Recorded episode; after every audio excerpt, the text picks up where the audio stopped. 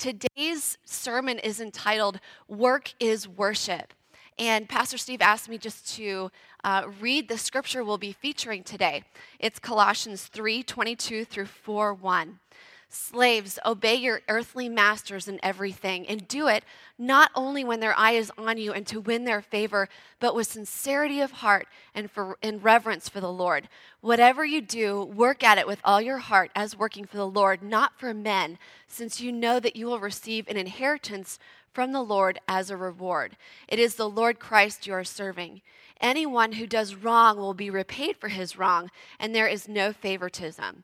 Masters, provide your slaves with what is right and fair because you know that you also have a master in heaven.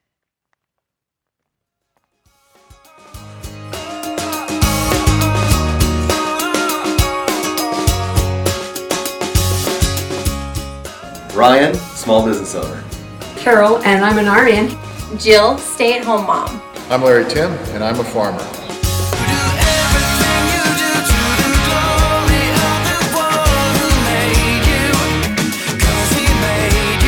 I'm Dr. Brian Finley. I'm a family practice doctor. Pam, I'm office manager at Life Care Family Medicine.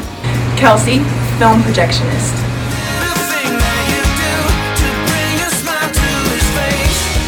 Gary Royer, Deputy County Attorney.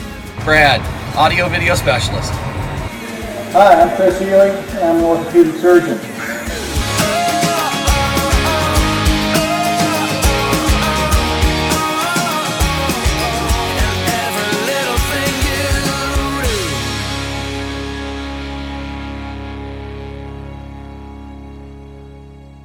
Those good? Want to, want to see all the different places people work.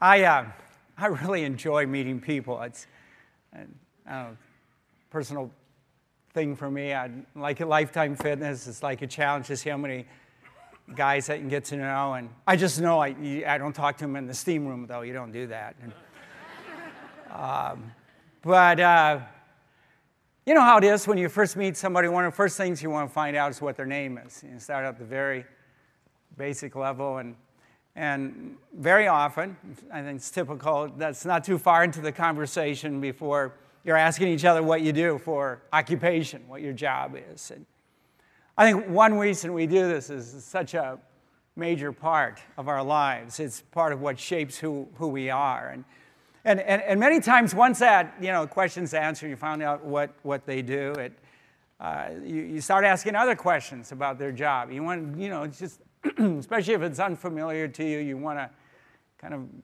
you know, wrap your arms around and figure out what it is that they do and say, you know, ask a few more questions. And it's also true that our, our jobs, our work is something we talk over with our friends. And, and closer the friendship, the more open you are, and talk about the things that, you know, the good things that happen that you really like, and, and then you talk about, you know, what might be hard or frustrating or challenging in your job. And, but there is a, a certain sense where it's true that we really cannot understand uh, someone else's job unless we're there with them. You know, like walk through a day or several days with them, because there's so many so many pieces involved in, in someone's job that really impact what it's like for, for that person on a daily basis. I say that to recognize that we all come here today coming out of a week of work, a whole variety, a whole array of experiences that go with the job that we have. Some of us have a job that we absolutely love. It's like almost every day we wake up excited to go to work, and we would say, you know what, I'm so fortunate to have that dream job. Not only, not only do I get to do what I like to do, but I get to do it with people that I really enjoy being with.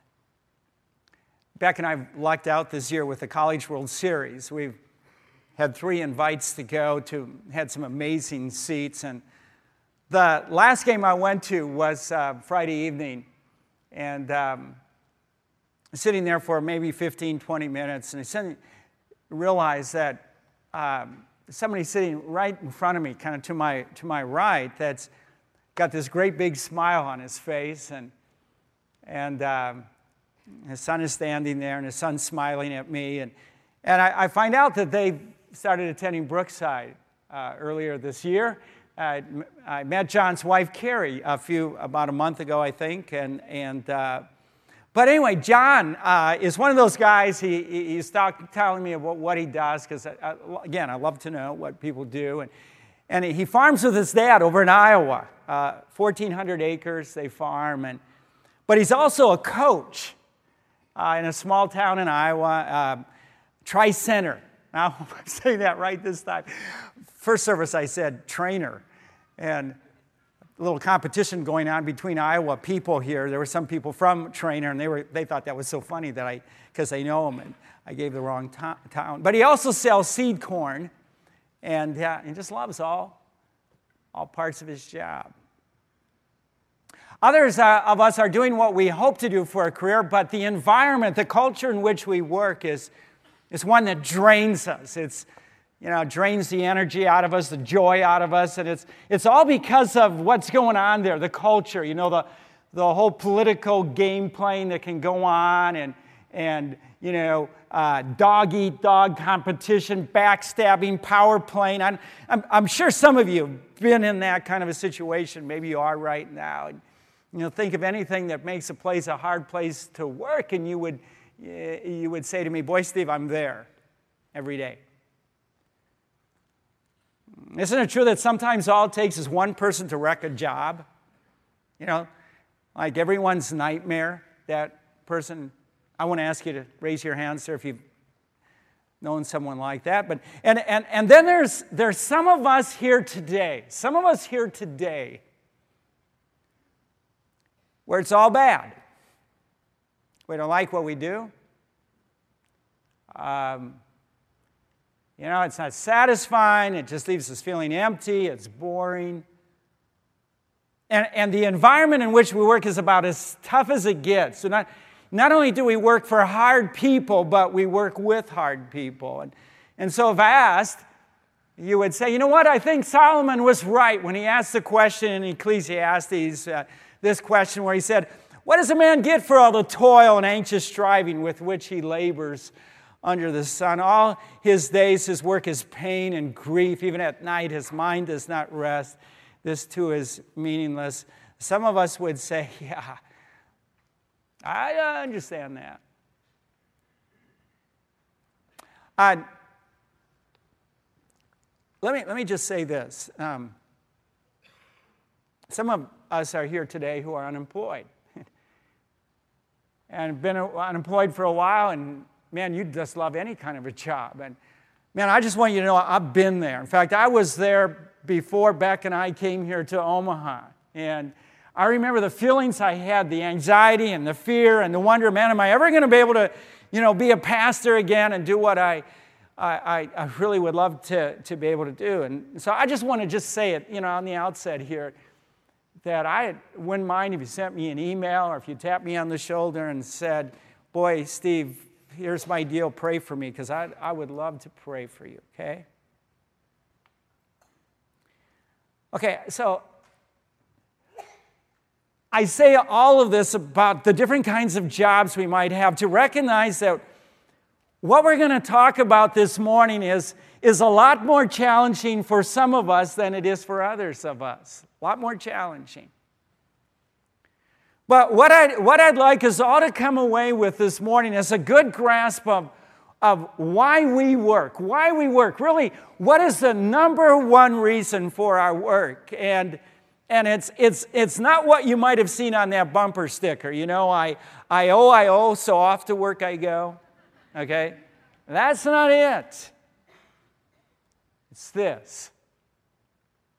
First and foremost, we work to bring honor to God. Or to put it another way, our, our work is to be an act of is to be an act of worship to God. And so, so here's the goal that I, that I, that I have today.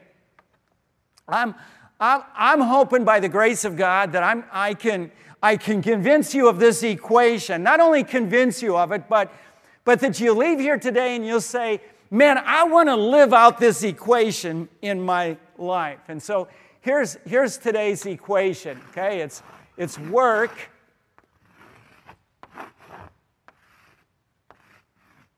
equals, any guesses? Worship. All right? Work equals worship. Okay? Um, now, that's a, I'll admit it right away. That's a huge concept to get our arms around. Okay? In fact, some of you might be sitting out there thinking to yourself, uh, you know, you'd say, Steve, are you, are you sure? I mean, you really, you really mean what you just wrote that work equals worship, that, that work is worship? You might even be thinking, you know what? I think Steve's been writing sermons too long.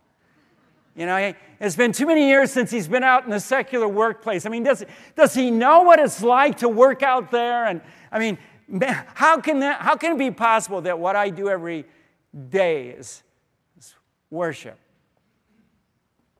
Well, you know what? I'm, I'm absolutely convinced I'm right. It's true. And the reason is true. Here's the reason God does not divide our lives into the sacred and the secular. In God's mind, everything is sacred, including the work that we do. And here's why it's, it's because it's possible for us to turn the hardest, the most the most godless, the most ruthless place of work into a place where, where God is glorified, where God is honored, and where God is made visible to other people. And, and we can do it by living, living the life of Jesus Christ. Like Paul described in all of chapter 3, what we've looked at over the last several weeks. And in fact, do you remember, remember a few years ago the, the the initials WWJD, what would Jesus do? And it was on everything, you know. Uh, that's what we're talking about here is at work asking ourselves the question constantly over and over what would jesus what would jesus do what would jesus do here and what would he do in this situation you know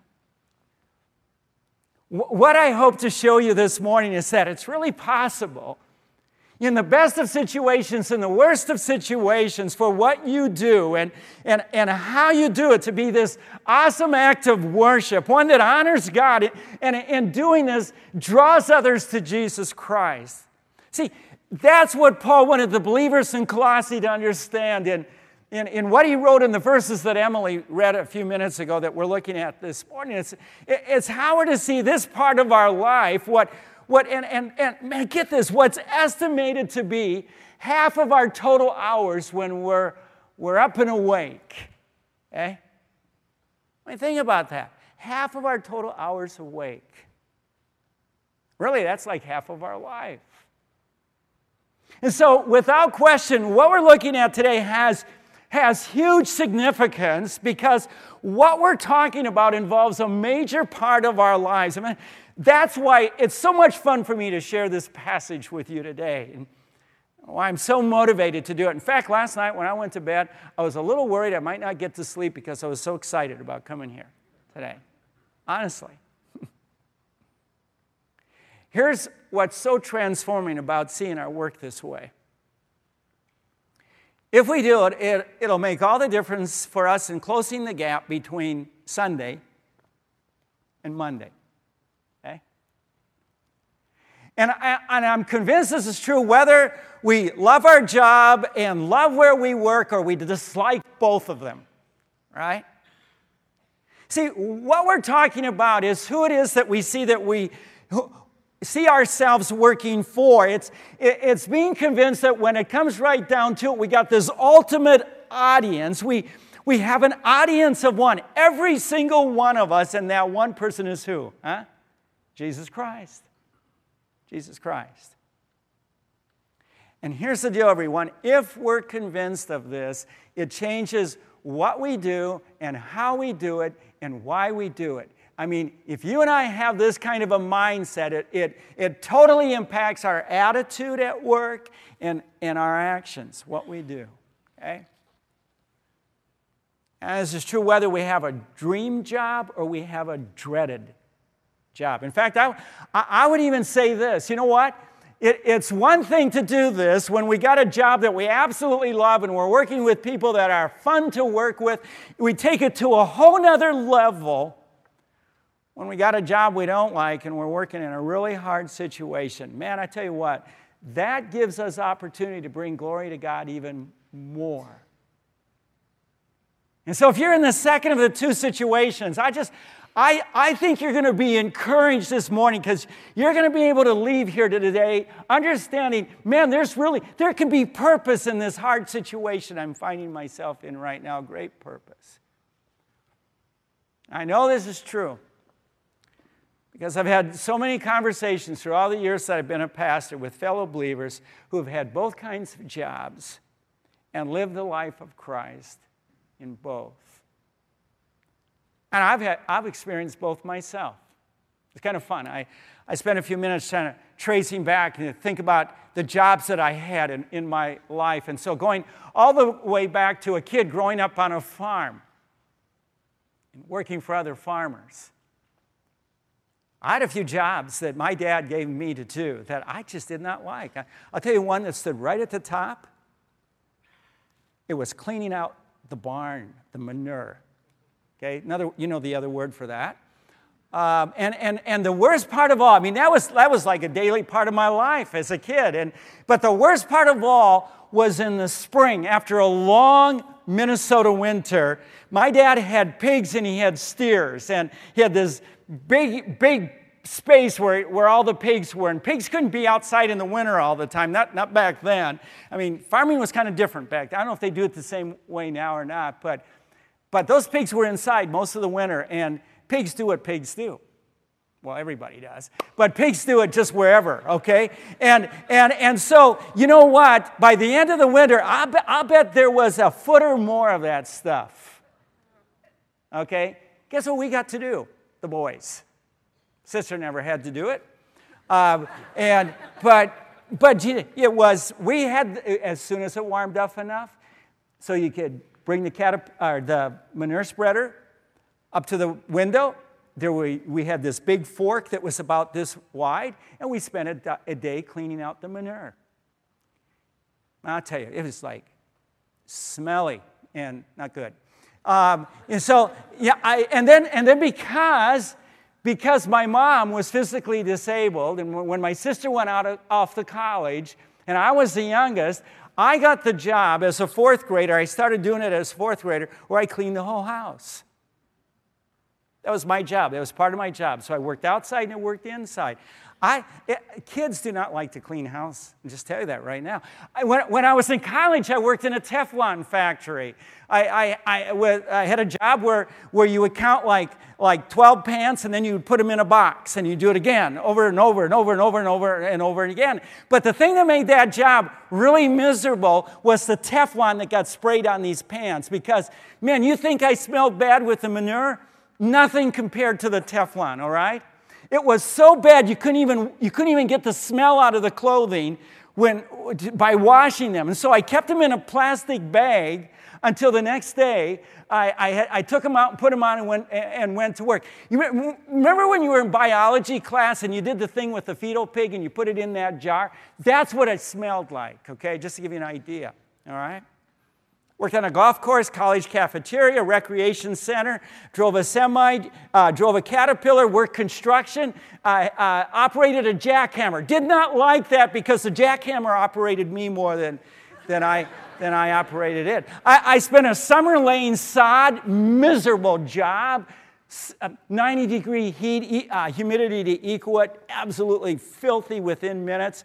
I spent a summer laying carpet like that less uh, traveled in North Dakota and South Dakota, laid carpet in apartment buildings that were being built. The thing we always hoped for is that the water was running so that at the end of the day we could take a shower. Okay, if we did, if it wasn't, we went to a lake. Um, I, there, there, yeah, people loved it. See us coming. Only, only one job that I refused to ever take, and it was when back first summer before seminary, and I, I, Chicago suburbs, big houses. They hire people to landscape their yards and um, you know mow grass and all that stuff. So I went to this place to apply for a job, and, and she started out by explaining to me the first two things that I was going to do. The first one was to, to move a pile of horse manure about this high from this spot in her yard to the other spot in her uh, yard.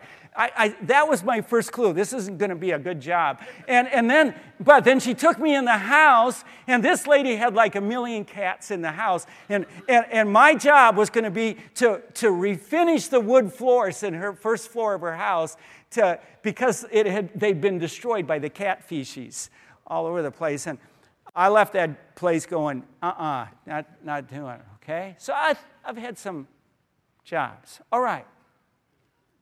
Let, us see what Paul has to say to us today about this. First of all, the context. And the context being everything that Paul's written to this point, and most important of all, the truth of who Jesus Christ is. And, and don't miss this because it has everything to do with what we're going to talk about here with our job jobs. He's, he's the eternal Son of God. He's God. He's, he's the creator of the, of the universe. He's, he's our resurrected Savior. I mean, talk about backup. He, it, it's, it's one that has the power to give us the power to live the life that God calls us to live, which is what Paul writes about in, in all of chapter 3, leading him to say this in verse 17 of that third chapter. He said, Whatever you do, whatever you do, whether in word or deed, do it all in the name of the Lord Jesus, giving thanks to God the Father through Him. Paul's saying is, as followers of Jesus Christ, every, every part of our life should reflect what we believe is true about Jesus Christ. And,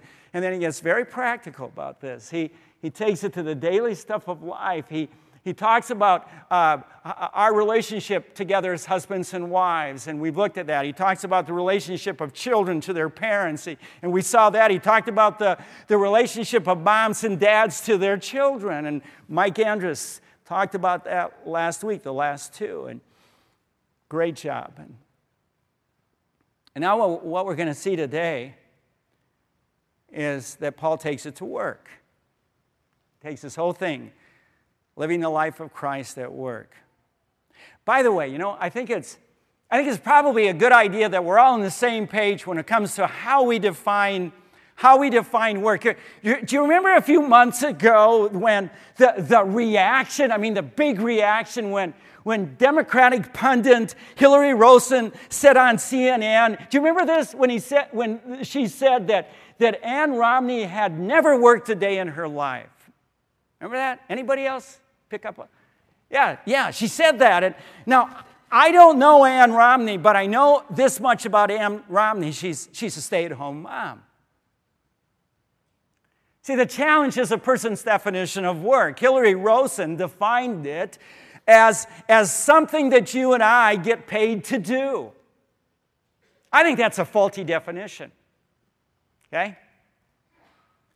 I, I, the right definition to see is to see work this way, and it actually comes from a good friend of mine, Tom Nelson, uh, Kansas City. He wrote a book, Work Matters. It's one of the resources in, in, in the bulletin there for you, one of two books listed. Here's his definition. I think it's really good. He said, uh, This is what work is our contribution to this world and to the common good of those living in it.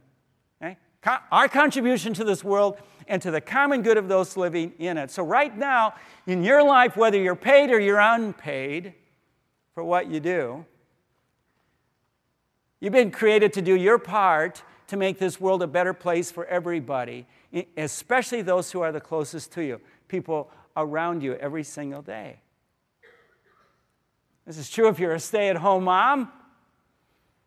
It's true if you're a student. This is true if you're a community volunteer or, or you're a corporate executive or, or, you're, or you're retired, okay? Every one of us have a contribution to make to this world and to the common good of those living in it. I would say that's the way we should see our life, all of our life, to the day we die. Okay, let's, let's dig into the passage itself, okay?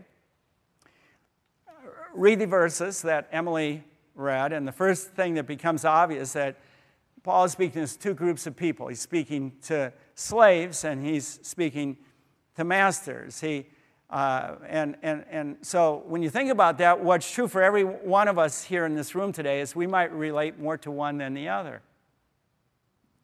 Uh, those of us who are employees would relate to slaves. Don't you, don't you like that? We're slaves. Uh, those those who, who, are, uh, who, who own a company, who, you know, who are the employers would, would more closely relate to masters. I think it's also possible that there's some of us here today who, because we not only work for somebody else, but we have people reporting to us, we, we could say, you know what? What Paul says to both groups of people ap- applies, applies to me. All right?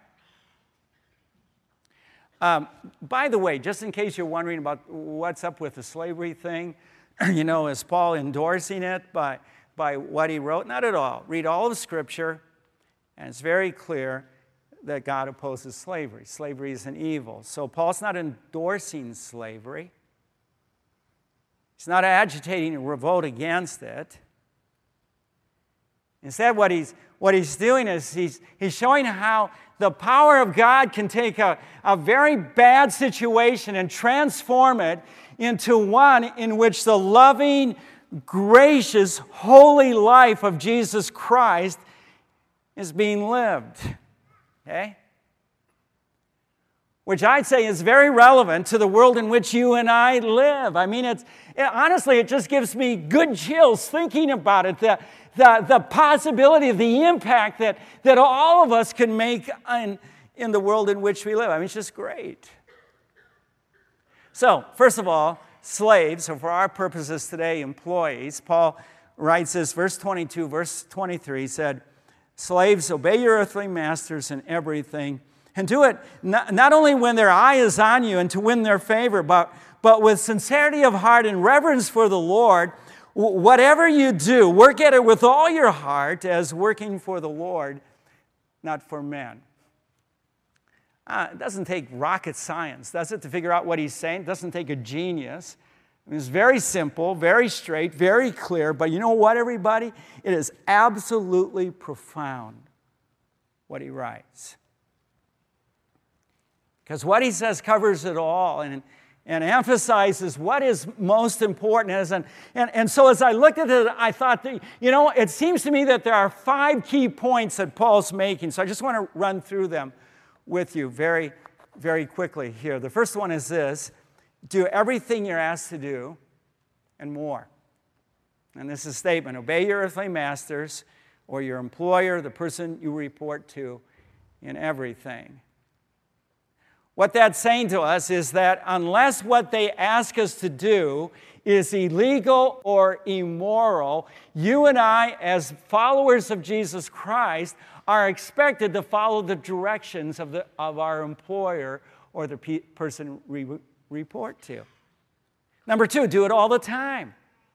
Paul said, do it not only when their eye is on you. What he's saying is, be the kind of person who can be counted on when nobody is watching. Do this because it's the right thing to do, and because you know, you know that you have an audience of one. God's watching you 24 7. And so we're talking about things like this. Let me just give you some examples. Uh, having personal conversations on your cell phone when you should be working, texting on your cell phone when you should be working, surfing the internet, going on Facebook. Yeah, all those things are so easy to rationalize, but they're wrong. They're, they're really wrong. Let me, let me just give you a personal example. I, I, I think I mentioned I worked on a golf course one summer, and, and um, and so we did all the work. You know, we drive golf carts around and mow grass. And, and uh, it was right after my first year in college. And I, going way back then, I just, I just love, you know, being able to share my faith in Jesus Christ with other people. And there's all these other college students working, so it's like, oh man, this is going to be a great summer, you know. And, and, and so I began asking God to give me opportunities to talk about Jesus Christ, and God did. And, and so one day I'm, I'm out working with another guy out in the fairway, and we're driving, I think we were going like from one green to another, and we were driving this golf cart. And so each time we drove, we, that, that particular day, he was very, he was wanting to talk about Christ. And, and so we would talk, and then we, and and, and, and then we'd stop and then we'd work. But one time, our conversation got so intense, we got so engrossed in it, we just stopped the cart and we sat and talked for, I don't know, 20 minutes. It might have been 30 minutes. And I, I came up, you know, finished that conversation, and I, I was just feeling so good about myself. And we come up to the, to the main house, and the, the boss, the groundskeeper, unbeknown to me, was watching us the whole time. And, and I had actually had conversation with him about my faith in Jesus Christ. This is like about a month into the job, you know. And, and you know what he said to me? He said, Steve, I'm so disappointed in you. Here you are, you call yourself a Christian. And he said, And what were you doing? And you know what? He was so right. So right. He's right. The next one is do it for the right reason. Do it not to win their favor. Don't do it to, for brownie points, but do it with sincerity of heart. The, be, the best word for that is, sincerity is the word integrity. Do it because it's the right thing to do. You don't need any other, you know, you don't need anybody else giving you, you know, the, the kudos for doing it. You just do it because it's the right thing to do. Number four, do it to the best of your ability. Paul said, whatever you do, work at it with all your heart. In a, in a book titled The Day America Told the Truth, maybe you heard that book. One of, one of the statistic, statistics was that one out of every four people in the marketplace give their best at work. I mean, think of that. Only one out of every four people. The same book went on to say that the average person wastes 20% of an eight hour day. Well, you know what? If you do your work, what that means is they're getting paid for a five, uh, uh, working five days a week, but they're only working four days a week. You know what you call that? You know what the word for that is? Stealing. It's stealing. Here, here's the opportunity this gives us. If, if we do what Paul says that we should do, if, if we do our very best, giving 100% of ourselves, we're going to be showing in a very practical way how Jesus Christ changes who we are. I mean, and, and, and the thing about this, everybody, actions speak louder than what? Words. And you know what? It's one thing to do this if we got a job we absolutely love and we're working with people who are great to work with. But you know what? If we do this in a, in a, in a job we don't like and when we're working in a hard situation, if we, if we do it, still do it, you know what we do? We take this whole thing of bringing worship and glory to God to another level. Now, And the last one is this do it for the Lord. It kind of covers them all. Paul emphasized this with three statements. He, verse 22, with reverence for the Lord. In verse 23, as working for the Lord, not men. And then in verse 24, it is, it is the Lord Christ you are serving.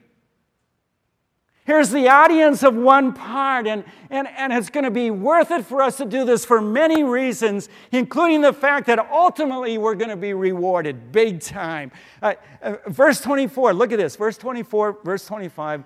Paul, Paul writes, Since you know that you're going to receive an inheritance from the Lord as a reward, it is the Lord Christ you're serving, says that again. And then verse 25, the other side of this anyone who does wrong will be repaid for his wrong. And there's no favoritism. See, you see, what this is saying to us is every time you're overlooked, for all the effort that, that, that you give to the person you're working for or reporting to, all those times that you're overlooked, remember this, everybody God's watching and God's keeping track. And, and God's going to reward you big time. And so, moms, for example, your little, you know, three month year old, two month year old, child, how many times do they say to you after you've changed their diapers? Thank you, Mom. I feel so much better. You know? I had one couple say to me after church, they were laughing about it because uh, the dad always says every time to his son after doing that, now thank me. anyway, uh, okay. Uh, now, and, but don't forget the other side of this too. Okay, okay, don't forget verse 25. Because what we're told is God's watching all the time, and, and every single time you and I are, think we're getting by with doing less than we could be doing or doing what's wrong, remember, God's keeping track. Okay? And honestly, I'm glad He is. I like that accountability. So here's a question to ask yourself about each one of these five, five things I've listed. On a scale of 1 to 10, why don't you do this when you get home today? On a scale of 1 to 10, with 10 being the best, rate yourself as an employee. Okay, then Paul speaks to, to, to masters, or uh, for us today, employers or managers. And he, he says this one verse. He said, uh, chapter 4, verse 1 Masters, provide your slaves with what is right and fair, because you know that you also have a master in heaven. This is radical for Paul to say this. Absolutely radical. Slave owners never thought about doing what was right by their, by their slaves or doing what was fair. The only thing they thought about what, what was their right. And, and their right was to do to their slaves whatever they wanted to do, which would be beating them and even killing them if they wanted to. Okay? And so Paul's raising the bar in the way these slave owners had never heard before. And he's putting it where it should be for every one of them as followers of Jesus Christ. And I, I, love how he wrote this. He puts master and slave on a, on a level playing field. He, he's saying to them, remember, you, you, you both have a master in heaven that you're accountable to. And boy, I tell you what, he's got the power of heaven to back him up.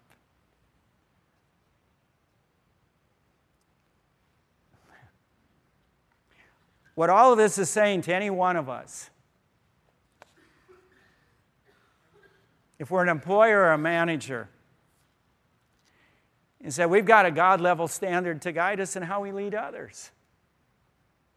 Oh, it's true, you know, something might be acceptable in the culture in which we live, that it's okay to treat people who work under us a certain way. That might be acceptable, but I got to tell you, everybody, if in any way it runs contrary to what God would have you do, it's wrong. It's not acceptable. And so the question to be always be asking ourselves is, is this question if we're, a, if we're an owner or a manager, do I want to be treated by God the way I treat people who work under me or for me? Okay? Do I want to be treated by God the same way I treat other people? Quite a challenging set of verses, wouldn't you say? Huh?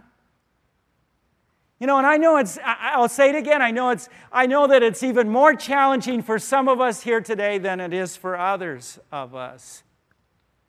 Because we got a hard job, a job we don't like, or we're working in a hard place.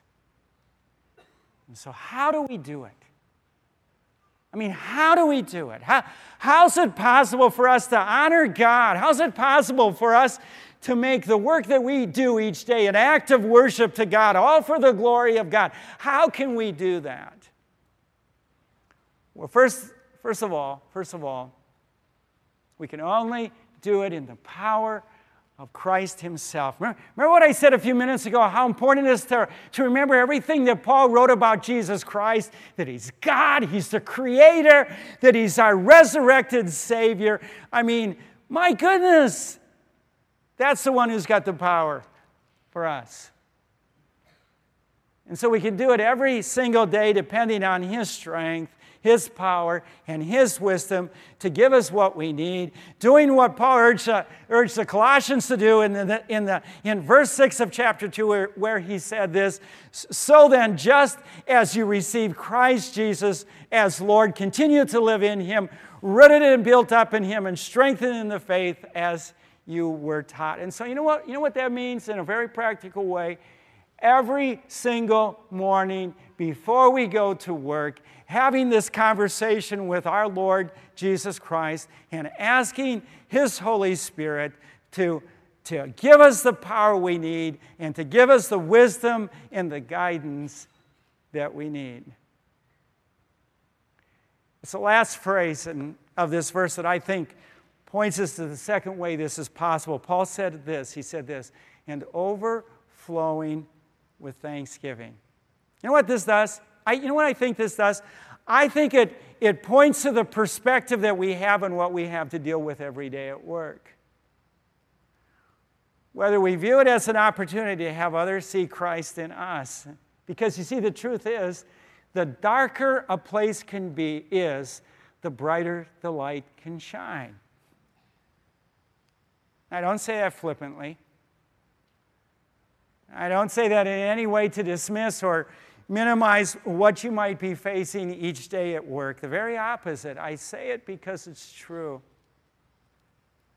See, I know it can make all the difference when, when you and I can see that there can be a great, the greatest of opportunities in the hardest of situations. There's a story of, that's told of two salesmen who went to India. And after being there long enough to know what they were up against, one of them communicated back to the home office, very discouraged.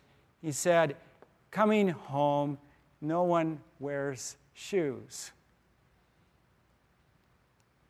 The other one sent back the message send more shoes.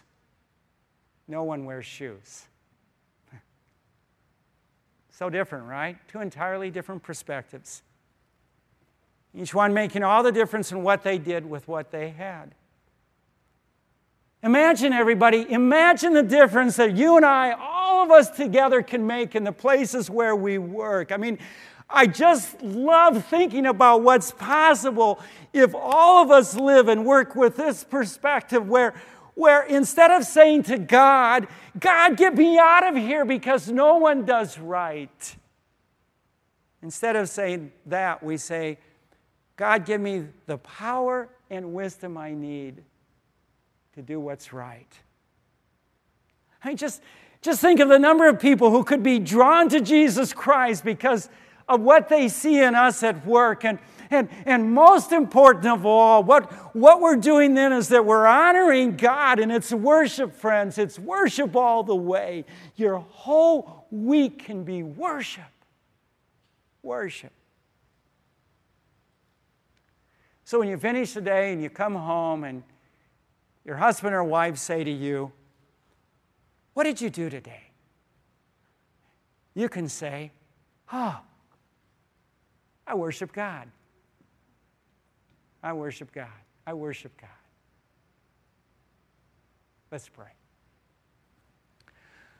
Father, I, I just never am, cease to be amazed at the wisdom of your word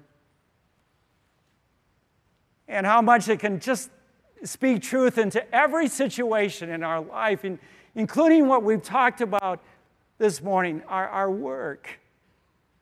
I thank you for that, God. And God, this morning, I, I pray that your Holy Spirit would just strengthen, give us the power every single one of us need, and give us the wisdom that we need to live the life of Christ in the place we work, no matter how hard that place might be. And Father, I pray for those with us today who are unemployed, who are desperately needing and wanting a job. God, I pray that, that your Spirit will strengthen them with your peace and help them, help them to trust you, Father, in the midst of all the anxiety and the fear. And then, Father, I pray that you will pro- provide for them that job that they're looking for. And, and I pray that you would strengthen them too, God, to, to go into that job with a desire, first of all, above everything else, to bring glory to you, to worship you, to worship you. In Christ's name, Father, in the name of your Son, and for your glory, amen.